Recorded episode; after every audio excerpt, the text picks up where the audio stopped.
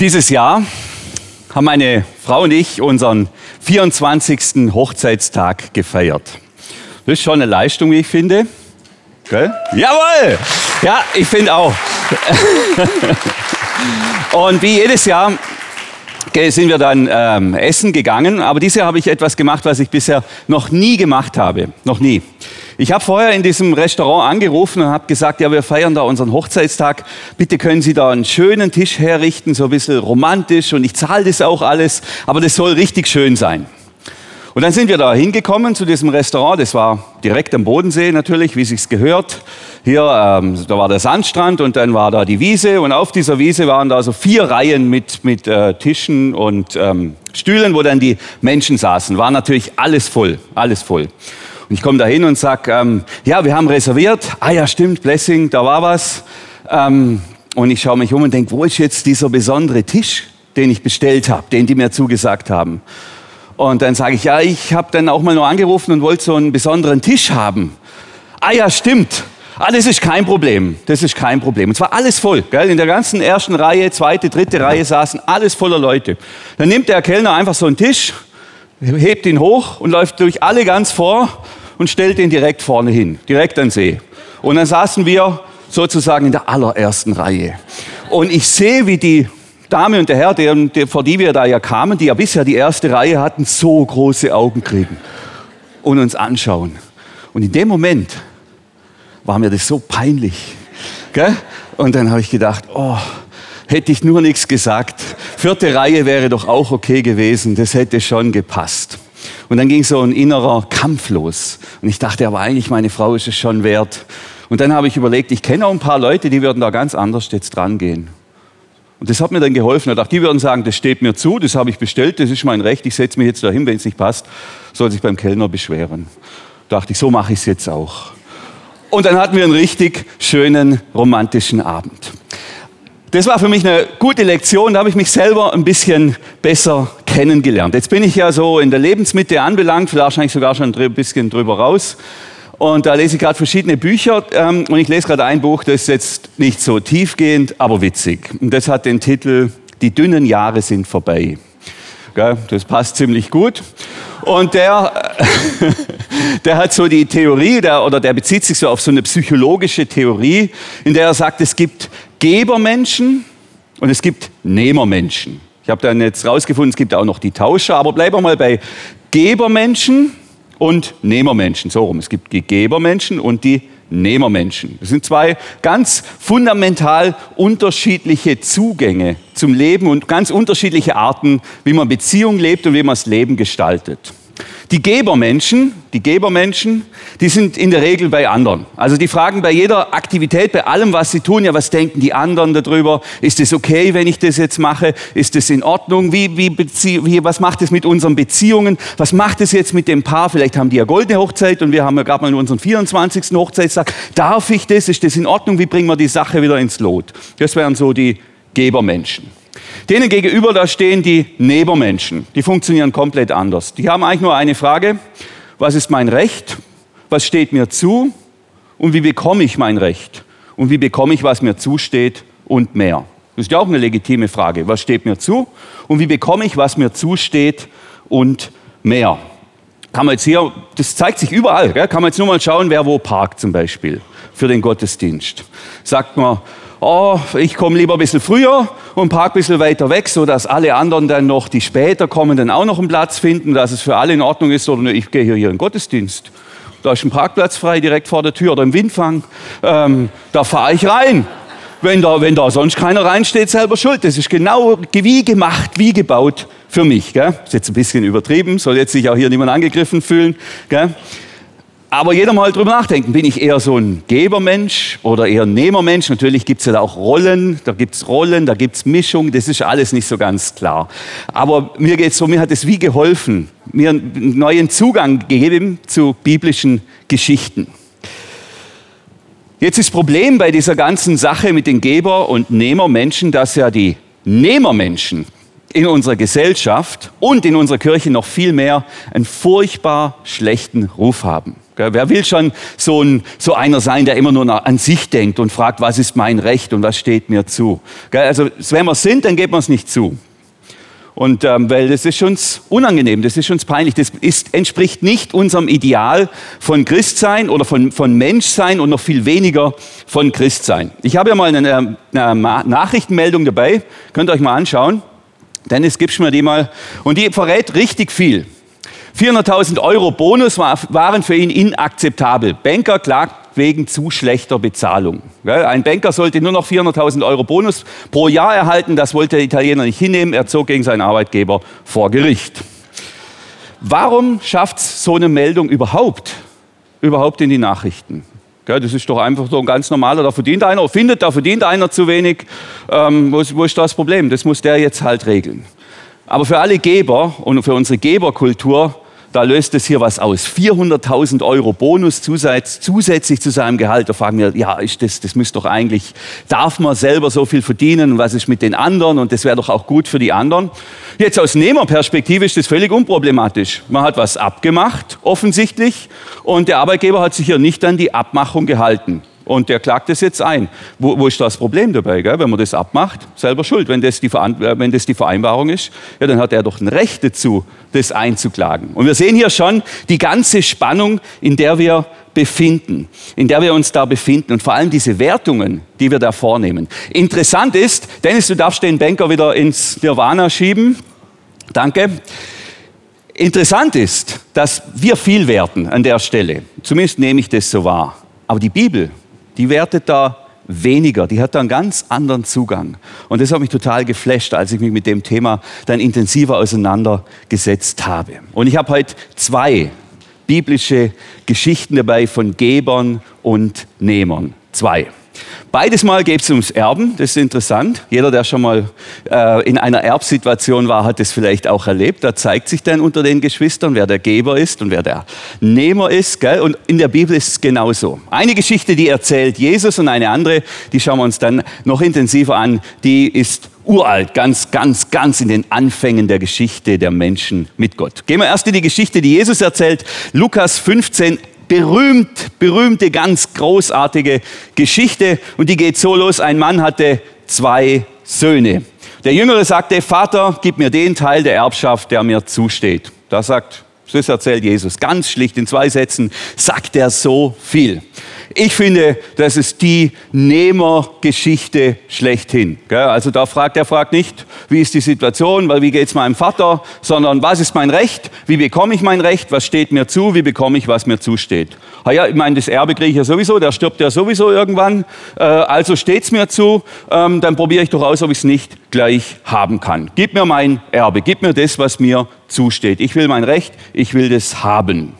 Und der Vater, der macht da mit, das wäre dann der nächste Vers. Da teilte der Vater seinen Besitz unter die beiden auf. Nach ein paar Tagen machte der jüngere Sohn seinen ganzen Anteil zu Geld und zog weit weg in die Fremde. Dort lebte er in Saus und Braus und verjubelte alles. Das ist Nehmerleben pur. Wie bekomme ich mein Recht? Wie bekomme ich das, was mir zusteht? Wie kann ich jetzt das leben, was ich jetzt leben möchte? Der lebt sich da völlig aus. Über den anderen Bruder, ob der ein Geber ist, da müssen wir nachher noch nachdenken. Hier haben wir jetzt mal den einen Bruder, der ein absoluter Nehmer ist, der sich nimmt, was ihm zusteht oder was er denkt, was ihm zusteht. Die andere Geschichte, die wir uns heute auch noch anschauen, wieder ein Brüderpaar, wieder geht's ums Erben, aber jetzt gehen wir noch viel, viel, viel weiter zurück in die Zeit. Jetzt wir, haben wir gerade mal knappe 2000 Jahre in die Zeit von Jesus gesprungen. Da haben wir eine Erbsituation, die schon recht gut auch zu dem passt, wie es bei uns heute ist. Jetzt gehen wir in die Zeit der Patriarchen, also diese alten, bärtigen Männer. Der erste davon, der ist Abraham, dann kommt sein Sohn Isaac und Jakob. In diese Zeit gehen wir hinein. Diese alten Vorväter des Glaubens, die so ganz intensiv mit Gott unterwegs waren, die sich von Gott haben rufen lassen, auszuziehen in ein neues Land. Der Isaac, so heißt der Sohn von Abraham, dem Glaubensvater, der wird auch Vater. Er bekommt Zwillinge, zwei Söhne, wieder zwei Söhne. Der ältere heißt Esau, habe ich gesagt, zwei Zwillinge? nicht Zwillinge, so meine ich's. Gell? Also zwei Söhne, Zwillinge. Der ältere, der heißt Esau und der jüngere, der quasi direkt auch noch so durchschlupft, weil er die Hand noch an der Ferse des älteren Bruders hat, heißt ähm, Jakob. Das heißt so viel wie der Fersenhalter. Eigentlich also von Zwilling, Zwillinge wäre fast äh, übertrieben oder dass die da älter und jünger sind, sondern die gehen, der will da auch noch raus, aber er muss seinem Bruder den Vortritt lassen. Gefällt ihm offensichtlich nicht. Na, jedenfalls kommen die beiden auf die Welt und es zeigt sich, die sind unterschiedlicher, wie man unterschiedlich nicht sein könnte. Der Esau, das stellt sich raus, das ist so ein Outdoor-Person, der geht gerne raus, der geht gerne auf die Jagd, der ist voller Haare, gell, behaart, rote Haare, also sieht ein bisschen aus wie so ein Bär. Der Jakob Jakob, das ist ein bisschen ganz ein feinerer, zumindest von seiner Gestalt her, hat nicht so viele Haare, mehr der häusliche Typ. Und was man über den Jakob sagen kann, zweifellos, dieser Jakob ist auch ein Nehmer. Der Jakob ist ein Nehmer. Und es zeigt sich dann im Lauf der Geschichte sehr, sehr schnell. Als erstes ereignet sich die sogenannte Linsensuppenaffäre. Da passiert Folgendes. Die beiden Söhne, die wachsen auf und ähm, damals war es eben so, im Unterschied zu der Geschichte, die Jesus erzählt hat, dass das Erbe und der volle Segen des Vaters auf den ältesten Sohn übergeht. Gell? Der Älteste, der, der bekommt alles. Der kriegt alles und die Jüngeren, die müssen halt gucken, wo sie bleiben. Aber der Älteste bekommt alles und so ist es hier auch. Ähm, und dann ereignet sich diese Linsensuppenaffäre. Eines Tages, Jakob hatte gerade ein Linsengericht gekocht. Also sagt er, der kocht auch gerne, gell? der steht offensichtlich gerne am Herd. Linsensuppe, vielleicht Linsenburger, ich weiß es nicht, irgendwas Rotes halt. Da kam Esau erschöpft von der Jagd nach Hause. Lass mich schnell etwas von der roten Mahlzeit da essen. Ich bin ganz erschöpft, rief er. Der ist so fertig. Der kann nimmer. Der kann einfach nicht mehr. Der ist durch und sagt, ich brauche unbedingt was zu essen. Und jetzt merkt der Jakob, er ist eben ein Nehmer, ah, hier geht gerade ein Fenster auf für mich. Gell? Hier gibt sich für mich eine Chance. Aus dieser Situation, da kann ich was machen. Gell? Was ist mein Recht? Was steht mir zu? Was, wie kann ich dazu kommen? Und noch mehr. Hier geht ein Fenster auf. Und ähm, was man von dem Jakob sagen kann, er ist kaltblütig, absolut. Ähm, und er sagt zu seinem Bruder, nur wenn du mir dafür das Vorrecht überlässt, dass, ich, dass dir als dem ältesten Sohn zusteht, forderte Jakob. Also er sagt, du hast Hunger, das ist schön, ich habe gekocht, das ist auch schön, du willst was essen, ähm, das will ich auch, dass du was essen kannst, aber ich habe da noch so eine klitzekleine Bedingung, nämlich, dass du auf dein Erbrecht verzichtest, das dir als dem Ältesten zusteht. Ja, das ist so die Bedingung. Frech, dreist. Und was macht der Esau? Ja, der hat so Hunger, ich kann das ja verstehen. Ähm, bei Linsen nicht, aber grundsätzlich. Äh, der hat so Hunger, gell, der lässt sich drauf ein gell, und äh, verzichtet hier auf sein spirituelles und materielles Erbe. Wahrscheinlich denkt er, das zählt sowieso nicht, äh, nur damit er diese Linsensuppe essen kann. Muss man sich mal vorstellen.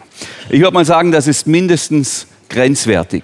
Ich habe jetzt natürlich den Jakob äh, angerufen und gefragt, du sag mal, ähm, hast du da nicht ein schlechtes Gewissen, äh, wenn du deinen Bruder da so über den Tisch sitzt? Und wisst ihr, was der Jakob zu mir gesagt hat? Der hat gesagt, das ist doch selber schuld, das ist doch dem sein Problem.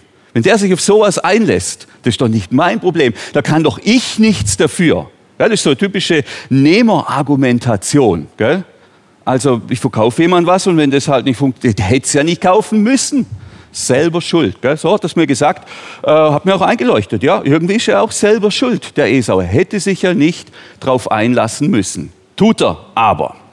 Naja, jedenfalls gibt es dann Dissonanzen. Kann man sich ja vorstellen, es kommt in der Familie nicht so gut und auch unter Geschwistern natürlich nicht. Muss natürlich immer sagen, der Esau ist der Mann mit dem Bogen, gell? das ist der Mann mit dem Schrotgewehr. Äh, der ist bewaffnet, da muss der Jakob dann trotzdem ein bisschen vorsichtig sein. Aber er kann halt auch nicht aus seiner Haut. Er ist eben ein Nehmer. Er ist eben ein Nehmer. Und von, dem, von der Linsensuppenaffäre stolpert er dann direkt in die Ziegenfellaffäre. Gell? Folgende Situation, der Isaac, also der, der Vater ähm, von äh, Jakob und Esau, ist inzwischen, inzwischen steinalt. Gell? Anders kann man es nicht sagen. Der ist bettlägerig, also er muss gepflegt werden, Pflegedienst kommt und so weiter. Der ist blind, er sieht nicht mehr. Ähm, der ist eigentlich, es geht dem Ende zu, und zwar in, in großen Schritten. Und der Isaac weiß auch, dass er nicht mehr lange zu leben hat. Und dann ähm, ruft er seinen Sohn, den Ältesten, den Esau. Das ist übrigens auch sein Lieblingssohn. Das ist in der Familie irgendwie extrem, diese Bevorzugung von einzelnen Söhnen. Und auch dieser Isaac äh, lebt es. Und er sagt, ach mein Sohn zum Esau, ich bin alt und weiß nicht, wie lange ich noch lebe. Deshalb erfülle, mir noch einen Wunsch. Nimm deinen Bogen und jage ein Stück Wild für mich. Du weißt ja, wie ich es gern habe. Bereite es mir so zu und bring es her. Also, mein Sohn, ich weiß nicht mehr, wie lange ich noch habe. Ich bin blind, ich liege auf dem Bett, ich kann mich eigentlich kaum mehr bewegen. Aber mach mir doch nochmal, schieß mir nochmal ein Reh und mach mir nochmal dieses Reh-Ragout, das du so gut machst. Mach mir nochmal dieses Ragout. Und ich möchte davon essen, damit ich, mir dann, damit ich dir dann meinen Segen erteilen kann, bevor ich sterbe. Das ist mein letzter Wunsch, das ist mein letzter Wille. Das ist der letzte Wunsch eines sterbenden Mannes an seinen Sohn. Geh nochmal, jage mir ein Wild, mach mir ein schönes Essen und dann werde ich dich segnen und dann werde ich, dich, äh, dann werde ich sterben. Das ist sein letzter Wille. Und letzte, der letzte Wille eines Sterbenden, zumindest habe ich das bisher so verstanden, ist was Heiliges. Gell? Das muss man ernst nehmen, respektieren. In der Familie wird dieses, dieser Wunsch nicht sonderlich ernst genommen, das kann man gleich schon sagen. Die Rebekka, die Frau ähm, von dem Isaac, die bekommt es mit und äh, sie drängt ihren, so, ihren Lieblingssohn, den Jakob, jetzt schnell zu handeln. Also der Esau, der zieht seine Franconia-Kleider an, gell, nimmt sein Schrotgewehr, macht sich da auf, äh, auf so einen Hochsitz im Wald. Ähm, und jetzt bricht Hektik aus in der Familie. Gell. Die Mutter, die holt sich so ein Ziegenböckle, äh, schlachtet es und beginnt es zu kochen. Und der Jakob, der zieht sich auch um. Der Esau hat nämlich mehrere Jagdgewänder äh, äh und zieht sich auch nochmal so seine, die Jagdtracht an, bindet sich Ziegenfelle um die Arme, gell, weil dann sein Bruder ist ja sehr behaart.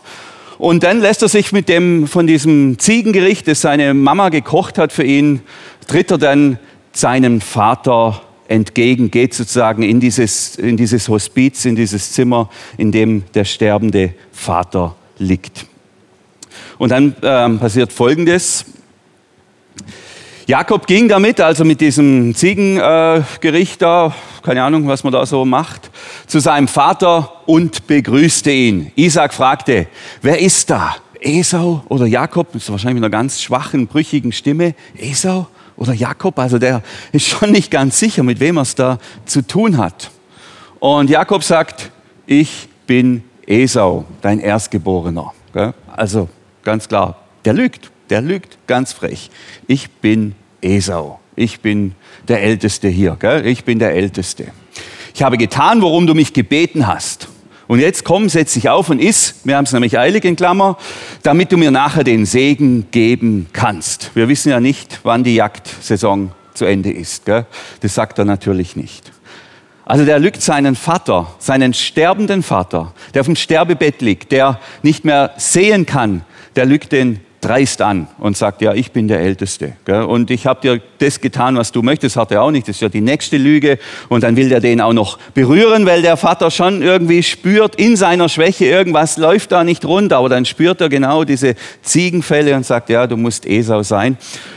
Und er segnet ihn. Er segnet ihn mit der vollen Wucht des Segens, den Gott dem Abraham geschenkt hat. Das ist auch ein mystisches Thema, da, da steckt natürlich viel drin, das können wir jetzt nicht alles erklären. Aber er gibt ihm alles, gell? Wohlstand und Nachkommen und alles, was er hat, legt er auf seinen Sohn. Und er meint zwar Esau, in Wahrheit ist der Nehmer, der Nehmer Jakob.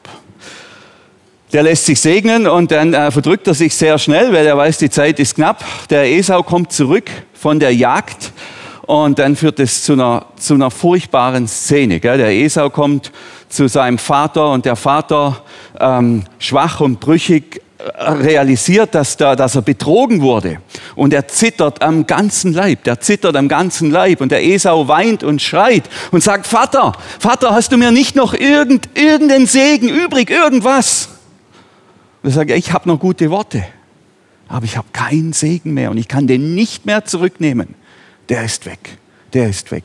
Ja, also eine furchtbare Szene, eine furchtbare Tragödie. Der Jakob, der nimmt. Gell? Der Jakob, der nimmt alles, was er kriegen kann. Öffnet sich ihm ein Fenster, öffnet sich ihm eine Chance, was zu bekommen, was er denkt, was er möchte oder braucht, dann nimmt er das. Und der Esau, naja, der gibt wider Willen hier an der Stelle. Ist ein Geber wider Willen. Das wird natürlich jetzt hochdramatisch. Ähm, der Esau, der sagt, okay, ich warte, bis der Vater tot ist, lang geht's ja nicht mehr. Und dann werde ich meinen Bruder erschießen. Dann werde ich den töten. Das geht so nicht mehr. Das, das halte ich nicht mehr aus. Er ist so gekränkt, so verletzt, ähm, ähm, so betrogen von seinem Bruder, dass er sagt, ich kann mit dem nicht mehr leben. Und übrigens, wenn ich den dann töte, dann bekommt er ich sowieso das ganze Erbe wieder. Macht ja auch irgendwie Sinn. Und so ähm, bleibt dem Jakob nichts anderes als zu fliehen. Und zwar mit nichts als mit einem Stock. Er wollte sich eigentlich alles nehmen, am Ende hat er nichts mehr als einen Stock. So sagt er selber später als alter Mann, ich hatte nur noch einen, meinen Stock. Und da sind wir doch irgendwie mitten im Leben. Da haben wir einen Geber und einen Nehmer, die beiden prallen aufeinander. Und ähm, das entsteht ein Riesenfrust, es entsteht eine, eine Riesenkränkung. Jetzt erlebe ich Gott sei Dank solche Esau-Affären nicht zu häufig aber doch immer wieder, gell, das kommt vor. Ich würde mich eher so als ein Geber sehen oder, oder das erkläre ich nachher noch. Ähm, sagen wir mal, ich bin ein Geber und da, das, da wird man halt ab und zu ausgenutzt. Das passiert tatsächlich. Vor einigen Jahren, da hat unser Sohn einen Fahrradunfall gehabt. Er, ist, er, wollte die Straße überqueren mit dem Fahrrad, eine Erklärungshilfe und wurde dann von einer jungen Mutter mit Kindern, wurde er da irgendwie erfasst. Die ist, die ist auf ihn draufgefahren oder er in sie rein, da kann man jetzt drüber diskutieren war Mords, Mordsthema. Ähm, wir sind, er musste dann ins Krankenhaus. Wir sind froh, dass nicht mehr passiert ist. Aber es gab eben an dem Auto, an dem, an dem PKW, gab es halt durch das Fahrrad ein paar Schäden. Unserem Fahrrad ist nichts passiert, aber das, das Auto hatte halt ein paar Plastikschäden, ein paar hundert oder tausend Euro Schaden. Wir waren froh, nichts passiert. Wir haben die Sache eigentlich schon abgehakt und irgendwann kommt ein Brief von, von einem Rechtsanwalt ähm, und der Mandant, das war dann der Ehemann dieser Fahrerin, der Halter des Fahrzeugs, er klagt diesen Schaden bei uns ein. Er will das, der will da vor Gericht ziehen, dass äh, er das Geld bekommt für sein kaputtes Auto. Ich war so fassungslos. Dachte, ja, hallo, da fährt man ein 14-Jähriger über den Haufen und jetzt klagt man auch noch das ein, dass man den, die blöden VW-Teile, die sowieso überteuert sind, da noch bezahlt bekommt geht's eigentlich? Ich war so fassungslos, gell? Aber ich glaube, das war ein bisschen so eine Nehmer-Geber-Situation, der sagt, naja, ich, ich versuche es wenigstens. Wahrscheinlich hat er auch noch eine Rechtsschutzversicherung. Für was braucht man eine Rechtsschutzversicherung? Damit man alles nehmen kann, was man irgendwie bekommen kann. Man kann es ja mal wenigstens probieren. Gell? Alles nehmen. Das hat mich so viel Kraft gekostet, dann auch noch da vor Gericht zu gehen. Äh, ich dachte, ich kann den ESA verstehen, dass man da mal um sich schlagen will. Da muss ich mir jetzt da vor Gericht auch noch rumstreiten. Können wir nicht einfach miteinander reden. Da kommt einer und nimmt. Ich nehme, was mir zusteht. Das ist mein Recht und ich nehme das, wie es dir damit geht. Das spielt keine Rolle. Das hat mich schon gekränkt, das hat mich auch umgetrieben. Und trotzdem frage ich mich dann, wenn ich jetzt darüber nachdenke, bin ich wirklich ein Geber oder vielleicht einfach ein feiger Nehmer? Das kann ja auch sein. Gell? Einfach einer, der nicht den Mut hat, nicht den Schneid hat, nicht äh, ähm, die Kraft hat, die eigene Rechte einzufordern, das einzufordern, was ich denke, was mir zusteht. Gell? Vielleicht bin ich einfach nur feige und deshalb neidisch und ärgere ich mich über andere, die das so frech und so schamlos tun.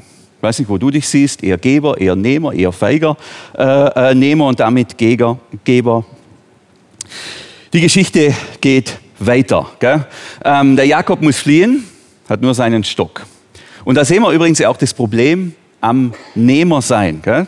Das, Nehm, das Problem am Nehmersein ist, dass es einen sehr hohen Preis hat. Man macht sich nämlich äußerst schnell, äußerst unbeliebt. Gell? Wer will so einen Kollegen? Wer will so einen Freund? Wer will so einen Mitarbeiter? Wer will so einen Angestellten? Wer will so jemanden im Hauskreis haben, der den eigenen Vater auf dem Sterbebett belügt?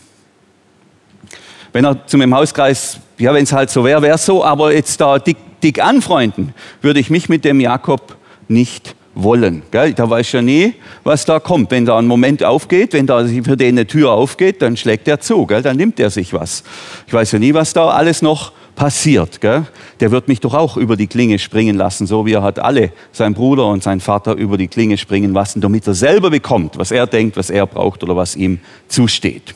Tatsächlich haben Geber erwiesenermaßen mehr Lebensqualität, weil sie mehr Freunde haben, weil sie bessere Beziehungen leben, weil sie mehr kooperieren, weil sie empathischer sind und mehr bei anderen sind. Der Jakob muss fliehen, aber das Erstaunliche ist, in seiner Flucht, ja, alleine, nur mit seinem Stock, hat er nichts dabei. Aber Gott, Gott ist ihm treu gell? und Gott steht ihm zur Seite. Bindet sich Gott an den Segen? Mag Gott den Jakob? Hat er eine besondere Liebe für den? Ich weiß es nicht. Ist es beides? Ich bin überfordert, diese Frage zu beantworten. Ist das, weil in mir sträubt sich was da, so ein magisches Ding draus zu machen, dass dieser Segen etwas wäre, das man wie hat und Gott folgt dann diesem, diesem Ding. Aber irgendwie passiert es schon. Gleichzeitig mag er ihn offensichtlich auch sehr, diesen Jakob.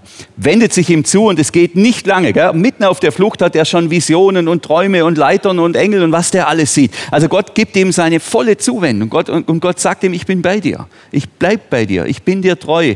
Und er, er bestätigt diesen Segen auf zigfache Art und Weise. Ist auch ein schöner Trost. Gell? Ist ein schöner Trost für alle, die sich vielleicht auch vorkommen wie jemand, der sich den Segen Gottes erschlichen hat. Gell? Jemand sagt, eigentlich wollte ich mit Gott nichts zu tun haben, ich wollte nur die Frau, die es da in der Gemeinde gab. Das habe ich als gesamte Paket mitgenommen. Ähm, ist das okay für Gott? Ist das okay, wenn ich da mit so unlauteren Motiven mich, zu, mich an, ihn, ähm, an ihn wende? Ein anderer sagt, ja, ich, ich hatte Angst davor, in die Hölle zu kommen. Ich habe halt mir irgendwie ein Ja zu Gott gefunden, weil ich in den Himmel wollte. Ich kann nicht sagen, dass ich Gott irgendwie geliebt habe, aber da ist was draus gewachsen. Hey, Gott, für Gott ist das voll in Ordnung. Die Motive, der Weg, die Reise zu ihm, so wie es jetzt bei Jakob ist, ist offensichtlich nicht das Problem. Das Resultat zählt, dass jemand bei ihm landet. Und so war es beim Jakob. Und ich denke, das gilt für alle, auch für unsere krummen Wege. Die disqualifizieren uns nicht bei Gott. Die disqualifizieren uns nicht, Kinder Gottes zu sein. Ja, der Jakob, der Jakob flieht und er weiß nicht so richtig, wo er hin soll. Und da fällt ihm ein, ja, er hat ja noch einen Onkel, der hat da so ein kleines Viehzuchtunternehmen ähm, und so eine Firma, da könnte er hin und könnte bei diesem Onkel arbeiten. Und genau so macht das. Geht dann zu seinem Onkel, der Laban, so heißt der Mann, Schwester von, äh, Bruder von seiner Mutter, und beginnt dort zu arbeiten. Und wie er dort am Arbeiten ist, stellt er fest, dass der ja nicht nur ähm, viele Tiere hat, sondern der hat auch noch zwei ganz interessante Töchter. Eigentlich nur eine ist interessant. Aber die andere, mit der muss er sich auch auseinandersetzen. Folgendes passiert, ähm, das lesen wir dann im nächsten ähm, Abschnitt. Laban hatte zwei Töchter, die ältere hieß Lea und ihre jüngere Schwester Rahel. Rahel aber war eine sehr schöne Frau. Und über die Lea wird gesagt, dass sie nicht so ganz so schön war. Jakob hatte sich in sie verliebt. Okay, jetzt haben wir hier natürlich das Problem, das ist ja seine Cousine. Gell? Auch das ist ein Thema, das lassen wir mal wieder beiseite. Ist mir übrigens hier wieder begegnet, als unsere arabischen Flüchtlinge hier waren, diese Idee, dass man immer in der Familie auch heiratet. Das ist da ganz normal. Ähm, damals war das offensichtlich auch normal, weil in der Familie wusste man, was man kriegt und vor allem welcher Glaube man kriegt, dass da kein nichts Heidnisches irgendwie reinkommt. Also da, da war kein Problem drin, dass der sich verliebt in diese, äh, in diese Rahel. Das war damals kein moralisches Problem oder keine Schwierigkeit. Da war keine Spannung, so wie, wie sie jetzt heute vielleicht bei uns entsteht. Also der Jakob ist verliebt und er schafft er dann da bei seinem Onkel da in diesem Unternehmen, guckt dann nach den Tieren und macht und tut. Und der Laban, der spürt, dass äh, auf dem Jakob irgendwie eine besondere, ein besonderer Segen liegt. Die, die, die Arbeit gelingt ihm gut und irgendwann geht er zu ihm hin. Und da stehen die beiden dann, dann so in so einem Viehgatter und der fragt ihn, du sag mal, ähm, was willst du eigentlich für diese Arbeit? Was kann ich dir geben? Gell? Der Laban, so ganz selbstlos wie er ist. Was kann ich dir geben für deinen Einsatz? Und der äh, Jakob sagt, ähm, schlägt er dann vor, sieben Jahre würde ich mal bei dir arbeiten, wenn du mir Rahel gibst. Andere Zeit, gell? Damals hat man da noch geschachert und um die Frauen, also bitte wirklich eine ganz andere Zeit. Allerdings sieben Jahresgehälter finde ich jetzt gar nicht mal so wenig. Ähm, die er da äh, einsetzt, die er da anbietet. Gell? Sieben Jahre würde ich arbeiten, ähm, kostenlos, bekomme dafür die Rahel. Dann sagt der Laban, einverstanden. Und da am Viehgatter geben sie sich noch die Hand, schauen sich die in die Augen und die Arbeit beginnt. Und so arbeitet der Jakob sieben Jahre. Und dann im Vers 20 geht es gerade schon weiter im nächsten Vers. Da lesen wir dann, dass die sieben Jahre wie im Flug vergehen. Dennis, gib schon mal die nächste Folie, bitte. Die sieben Jahre, die er für Rahel arbeiten musste, vergingen für Jakob wie im Flug. So groß war seine Liebe zu ihr. Was? Das geht rum wie nix, gell? Der schafft und schafft Weihnachten, Ostern, Weihnachten, Ostern, Weihnachten. Und wahrscheinlich, wenn es mühsam ist oder zäh, dann stellt er sich vor, wie das mal sein wird, wenn sie gemeinsam Familie sind, wenn sie Kinder haben, wenn sie miteinander Kaffee trinken, wenn er vom Feierabend zu seiner Frau äh, gehen kann und so weiter. Also das trägt ihn durch. Und er fliegt da durch die sieben Jahre durch und ähm, landet dann endlich am Hochzeitstag. Und sein Onkel hier, der große Unternehmer, der große Gastgeber, äh, lädt alle Leute des Ortes zu einer großen Hochzeitsfeier ein. Am Abend. Als es dunkel war, brachte er aber nicht Rahel, sondern Lea zu Jakob und er, also der Jakob, schlief mit ihr. Also der bekommt in der Hochzeitsnacht die falsche Frau untergejubelt. Das muss man sich mal vorstellen. Das ist jetzt die Brautschleier-Affäre. Ich nehme an, dass der, Laban den abgefüllt hat. Das wäre jetzt mal so meine ganz profane Erklärung für das, dass, dass, er, dass er das nicht vorher gemerkt hat. Wie auch immer, das sind natürlich alles mystische Geschichten irgendwie und da muss man nicht auch ins, in, in tausend Details reingehen. Am Ende ist eins klar. Am nächsten Morgen entdeckte Jakob entsetzt, entsetzt, dass Lea neben ihm lag. Sieben Jahre Arbeit. Und dann muss man aufwachen und blickt in die Augen der falschen Frau. Das ist schon hart, also finde ich jetzt. Ähm, und er macht natürlich einen riesen Wintern, gell, der rast zu dem Laban, wahrscheinlich noch in, in der Unterhose und schreit da rum und tobt und sagt, das geht ja gar nicht. Äh, und der Laban sagt zu ihm, du, ähm, das ist halt bei uns so üblich. Man muss immer erst die Ältere hergeben und dann kommt die Jüngere. Aber ich habe einen Vorschlag, sagt der Laban. Ich habe eine Idee. Wenn du nochmal sieben Jahre arbeitest, bekommst du die noch dazu, die Rahel. Und zwar nach der Hochzeitsreise. Das ist wie im Bausparvertrag. Also so in der Mitte bekommt man dann alles und dann muss man noch den Rest voll abarbeiten. Also Laban ist, wäre eigentlich der Erfinder von Bausparvertrag, vom Prinzip her, wenn man so will. Gell? Und der Jakob sagt, einverstanden, so machen wir's, so machen wir's. Als ich das gelesen habe, da war ich für einen Moment schadenfreudig. Ich muss es, muss es ehrlich so sagen. Weil dem Nehmer Jakob begegnet der noch größere Nehmer, Laban. Gell? Was passiert denn da? Der wird jetzt selber erlebt einmal, dass jemand ihn schamlos ausnutzt und ihm alles nimmt. Gell? Der Laban weiß genau, der, der Jakob kann nicht zurück, dort wartet der Esau mit Pfeil und Bogen, der muss hier bleiben, der kann ihm ja kein Geld abnehmen, das hat er nicht, der kann ihm aber Lebenszeit abnehmen. Und so knüpft er dem 14 Jahre Lebens- und Segenszeit für sein eigenes Unternehmen ab. Gell? Das muss man sich mal vorstellen. Ähm, und mir scheint, hier steckt schon was Tieferes drin in dieser ganzen Sache. Das bewegt mich so, dass der Betrüger betrogen wird, dass der Lügner belogen wird. Gell? Und tatsächlich ist der Laban nicht das Schlimmste, was dem Jakob passiert in seinem Leben. Gell? Das Leben von Jakob wird darin gipfeln, dass er als alter Mann, als alter Mann, schwacher Mann, von seinen eigenen Söhnen betrogen und belogen wird in Bezug auf den Verbleib eines seiner Lieblingssöhne, den Josef. Also dasselbe Schicksal, das, was er seinem Vater angetan hat, dass er ihn betrogen und belogen hat, das ereilt ihn dann auch. Und es zieht sich wie durch sein Leben durch, dass Menschen ihn betrügen, dass Menschen ihm das antun, was er anderen Menschen angetan hat. Und meine These ist, ja, Geber werden von Nehmern ausgenutzt. Aber noch mehr, noch mehr ziehen Nehmer andere Nehmer an. Und Nehmer nutzen lieber Nehmer aus als Geber. Und das ist das Drama im Leben eines Nehmers, dass Nehmer Nehmer anziehen. Nämlich die Maßstäbe, die Maßstäbe, die jemand für sich selbst anlegt, die werden auch an ihn gelegt. Und das ist nichts Mystisches und Magisches oder sonst was, das, das ist eigentlich auch ganz logisch, das liegt auf der Hand. Die Kultur, die ich präge im Umgang mit anderen, die Kultur, die, wird, die werde ich dann auch, ich werde Opfer meiner eigenen Kultur, die Kultur, die ich lebe. Wenn ich einen äh, Freund habe und sagt, äh, der sagt zu mir, Daniel, kann ich dein Auto ausleihen? Sage ich, kein Problem. Er stellt mir das Auto zurück, Tank leer. Dann sage ich, okay, passiert, er hat vielleicht einig, ich tank voll. Zwei Wochen später kommt er wieder und sagt, Dan, du, ich könnte dich dein Auto ausleihen. Sage ich, ja, kein Problem. Wieder steht das Auto da, wieder ist der Tank leer. Und das macht er dreimal. Immer ist der Tank leer. Irgendwann kommt der Tag, da sage ich, jetzt könnte ich ja mal dem sein Auto ausleihen. Da kann ich dein Auto ausleihen, ha, hm, hm, wenn es sein muss. Ja, ja, muss sein. Gib mir bitte dein Auto. Werde ich dieses Auto volltanken? Ich befürchte ja, äh, weil ich nicht den Mut habe, es nicht zu tun. Das ist mein Problem.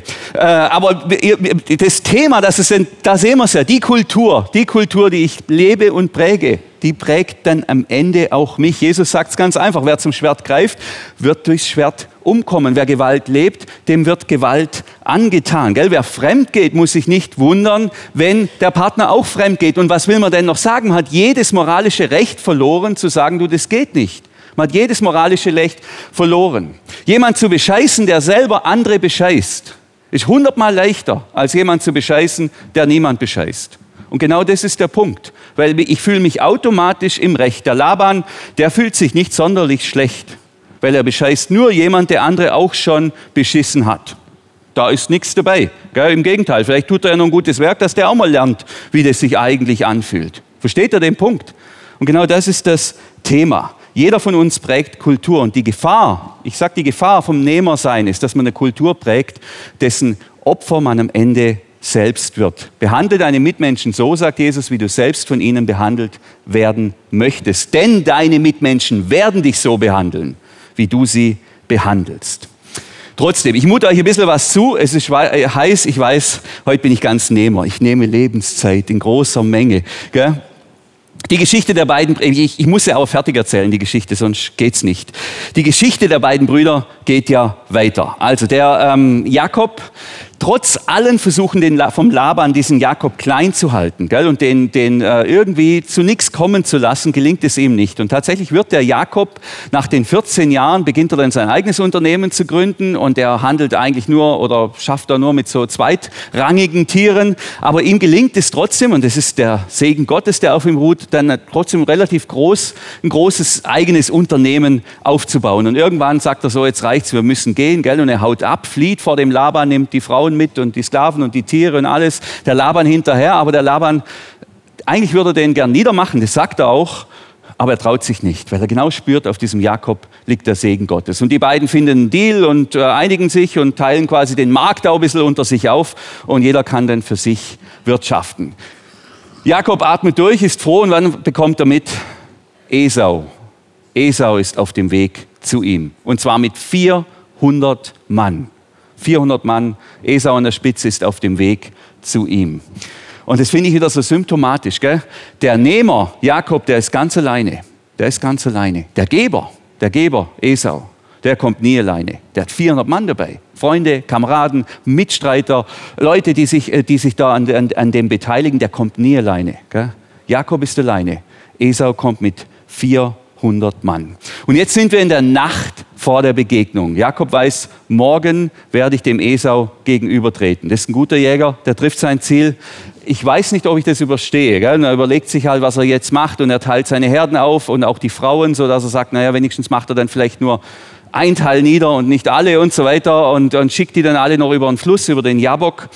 Am Ende ähm, geht er dann noch selber, ähm, nachdem er alle über den Fluss ähm, geschickt hat, steht er dann alleine da. Es ist Abend, es ist die Nacht vor dem großen Tag. Das kennt ihr vielleicht, die Nacht vor dem Tag, an dem es zählt oder gilt. Es ist immer die Nacht des Kampfes, es ist immer die Nacht, äh, wo man so ganz auf sich selber zurückgeworfen ist und dann passiert folgende, folgendes mystisches äh, Erlebnis wird dem Jakob zuteil. Plötzlich, also er steht alleine da, plötzlich stellte sich ihm ein Mann entgegen und kämpfte mit ihm bis zum Morgengrauen. Der Kampf in der Nacht durch die Nacht mit einem Mann. Als der Mann merkte, dass er Jakob nicht besiegen konnte, gab er ihm einen so harten Schlag auf das Hüftgelenk, dass es ausgerenkt wurde. Danach bat er, lass mich los, der Morgen dämmert schon. Aber Jakob erwiderte, unter Schmerzen vermutlich, ich lass dich nicht los, bis du mich gesegnet hast. Ich lasse dich nicht, du segnest mich denn, so heißt es in der Lutherbibel. Ich lasse dich nicht, du segnest mich denn. Und da sehen wir jetzt plötzlich, dass diese Nehmerenergie auch, auch noch eine ganz andere Richtung hat. Das, ist ja fast total wild, was der Jakob da macht. Das ist jetzt zu groß, um das alles hier zu erklären. Die Auslegung sind sich einig, dieser Mann, das ist entweder Gott selber oder ein Engel Gottes. Gell? Also hier stellt sich Gott dem Jakob in den Weg, beziehungsweise der Jakob stellt sich Gott in den Weg, umkämpft um diesen Segen. Ich will diesen Segen haben. Gib mir diesen Segen und ich lasse dich nicht los. Ich lasse dich nicht los, wenn ich nicht von dir diesen Segen bekomme. Und wenn du mir die Hüfte rausreißt, dann reißt du mir die Hüfte raus. Ich will diesen Segen haben. Hier bin ich Jakob. Hier stehe ich und ich lasse dich nicht. Du segnest mich denn. Und dann im Morgengrauen ähm, fragt der Mann den Jakob, das ist die nächste Folie, wie heißt du? Wie heißt du? Und als Jakob seinen Namen nannte, ähm, sagte der Mann, und Jakob sagt also, er heißt Jakob, das heißt eben auch Betrüger. Er steht auch zu sich, von jetzt an sollst du nicht mehr Jakob heißen, du hast schon mit Gott und mit Menschen gekämpft und immer gesiegt. Du hast mit Gott gekämpft und gesiegt. Darum heißt du von jetzt an Israel, der Gotteskämpfer. Gell? Und er segnet ihn. Und das treibt mich so um. Gell? Das, das ist so einfach zu sagen, ja, das gibt die Geber und es gibt die Nehmer. Aber da steckt eine Energie drin, eine fast kriminelle Energie, mit der dieser Jakob Gott begegnet. Die imponiert mir, die imponiert mir. Gell? Ich lasse diesen Gott nicht los. Du segnest mich denn. Und das hat eine eigene Qualität. Gell? Und das, hat, das ist für, für, für diese pseudo-bescheidenen Christen, wie ich vielleicht manchmal bin, die immer nur sagen, dein Reich komme und dein Wille geschehe und es geht immer nur um dich, aber tief drin vielleicht halt doch auch eigentlich gerne was hätten oder bräuchten, ist es wie ein Ansporn zu sagen, nein, hier stehe ich, Gott, hier stehe ich. Und ich lasse dich nicht, du segnest mich denn, du segnest mich denn. Und Gott nimmt diesen Segen nicht weg von dem Jakob. Gott ehrlich sagen, was ich will, ehrlich sagen, was ich brauche, Nehmer sein bei Gott. Das fühlt sich falsch an, weil wir anders geprägt sind. Wir sind da, das fühlt sich schlecht an, das fühlt sich nicht richtig an, wir müssen noch bescheiden sein und Gottes Wille soll geschehen, wir müssen uns da unterordnen. Hier sehen wir, nein, sei Nehmer bei Gott, bei Gott, nicht bei den Menschen, bei Gott. Gell? Steh dahin und kämpf drum und wenn es weh tut, hör nicht auf. Gott, ich lasse dich nicht, du segnest mich denn. Und das, wenn ich das ehrlich reflektiere, dann denke ich, ja, vielleicht bin ich wirklich nur ein feiger Nehmer und kein Geber, dem der Mut fehlt, manchmal einfach hinzustehen und Dinge von Gott einzufordern. Und jetzt gehen wir nochmal ganz schnell zurück zu dieser anderen Geber- und Nehmer-Geschichte. Da war ja dieser eine, der jüngere Sohn, der da das Erbe eingefordert hat, der 50 Prozent vom Vermögen, das ihm natürlich zusteht, vom Vater verklepft hat. Dann kommt er zurück, der Vater rennt ihm entgegen und die feiern ein großes Fest. Und jetzt kommt der ältere Bruder, der vielleicht Geberbruder, Pseudogeberbruder, werden wir gleich sehen, und beschwert sich. Und er sagt, all diese Jahre habe ich für dich abgerackert. Der Geber sagt, es geht um dich, es ging immer nur um dich, es ging immer nur um dich. Alles habe ich getan, was du von mir gelangt, äh, verlangt hast. Immer ging es um dein Wille und das, was du willst, habe ich alles getan. Aber nie hast du mir auch nur eine junge Ziege gegeben, damit ich mit meinen Freunden einmal richtig hätte feiern können. Und jetzt, wo dein Sohn zurückkommt, der dein Vermögen mit Huren durchgebracht hat, jetzt lässt du sogar das Mastkalb für ihn schlachten. Ja, jetzt platzt's förmlich aus ihm raus. Ich war doch immer ein Geber. Ich habe mich immer an dir orientiert, hat immer getan, was du wolltest. Aber eigentlich, und, der, und damit offenbart er sich und zeigt, dass er eigentlich auch nur, vielleicht auch ein fähiger Nehmer ist. Eigentlich hätte ich auch gern auch gern gefeiert. Eigentlich hätte ich auch gern was genommen. Ich hatte auch Bedürfnisse. Ich hatte auch den Wunsch, mal was zu tun.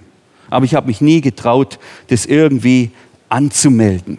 Und der Vater, der sagt ganz schlicht, es wäre dann die nächste äh, Folie, sein Vater redete ihm zu, mein Sohn, du bist immer bei mir gewesen. Alles, was ich habe, gehört auch dir. Und damit sagt er ihm, du hättest immer alles haben können. Du hättest immer alles haben können. Und das ist meine Ermutigung für alle, die so in diesem Gebermodus sind und die sich vielleicht nicht trauen, die sich für unwichtig empfinden oder denken, nee, das darf ich nicht. Doch willst du am Ende vor Gott stehen und sagen, Mensch, ich hätte so viel haben können, ich hätte so viel von Gott geschenkt bekommen haben können, er hätte mir alles gerne gegeben. Aber ich habe mich nicht getraut. Ich wollte halt in der fünften Reihe sitzen gell? und nicht am See, weil das macht man doch nicht. Ich habe mich schlicht nicht getraut.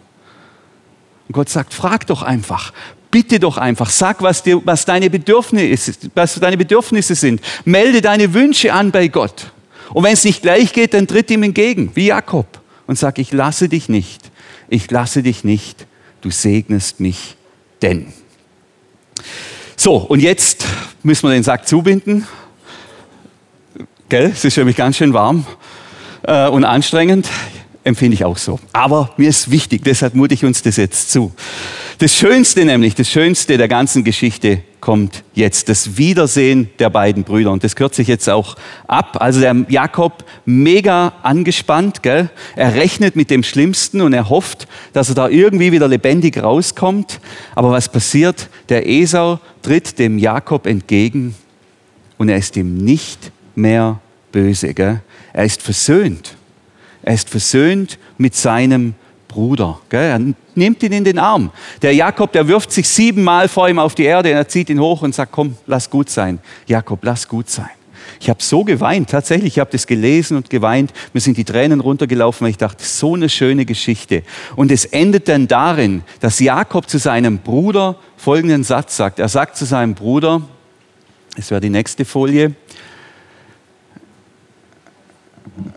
Gibt es keine? Dann sage dann sag ich, was er sagt. Als ich dir ins Gesicht schaute, war es, als würde ich Gott selbst sehen. So freundlich bist du mir begegnet. Der Jakob muss sagen, der Esau, der Geber, ist nicht nur ein Geber, der ist ein Vergeber. Und als ich das realisiert habe, da habe ich in meinem Bruder Gott selber gesehen, der ja auch Geber und Vergeber Geber ist. Und es berührt und bewegt mich so, gell, zu sagen, ja, ich will nicht nur Geber sein, sondern auch Vergeber, Vergeber. Und wenn wir Vergeber sind, dann kann man durch uns und an uns Gott ins Antlitz schauen. Das war jetzt viel, das war jetzt wild ich bind den Sack zu und mache drei Vorschläge, was man damit anfangen kann. Aber vielleicht hat der Heilige Geist bei dir an einer ganz anderen Stelle angeklopft. Dann nimm das, nimm das, was der Heilige Geist dir gesagt hat und nicht, was ich gesagt habe. Die Nehmer, die Nehmer unter uns fordere ich raus, achtsam in Bezug auf ihre Mitmenschen zu sein. Gute Beziehungen zu Freunden, Kollegen, Eltern, Mitarbeiter sind viel mehr wert als alle vermeintlichen Ansprüche und alles, was mir zusteht. Geh nicht über Leichen, wenn du so eine Tendenz hast als Nehmer, denn es könnte sein, dass du am Ende selber die Leiche eines anderen Nehmer wirst. Und die Geber und Pseudogeber fordere ich aus, ehrlich hinzustehen, ehrlich hinzustehen, gell? Und insbesondere bei Gott sagen, was ist. Kinder müssen ihren Eltern gegenüber nicht bescheiden sein. Kinder müssen ihren Eltern gegenüber nicht bescheiden tun. Die dürfen sagen, was ist, was ihnen auf dem Herz ist. Und die dürfen auch mit ihren Eltern darum streiten, um ihre Sehnsüchte und Wünsche und Bedürfnisse. Gott segnet den Jakob und er lobt ihn. Den Jakob, der sagt, ich lasse dich nicht, du segnest mich denn. Und lasst uns nicht nur Geber in Bezug auf unsere Mitmenschen, sondern auch Vergeber sein. Ähm, daran kann man Gott in dieser Welt erkennen. Amen.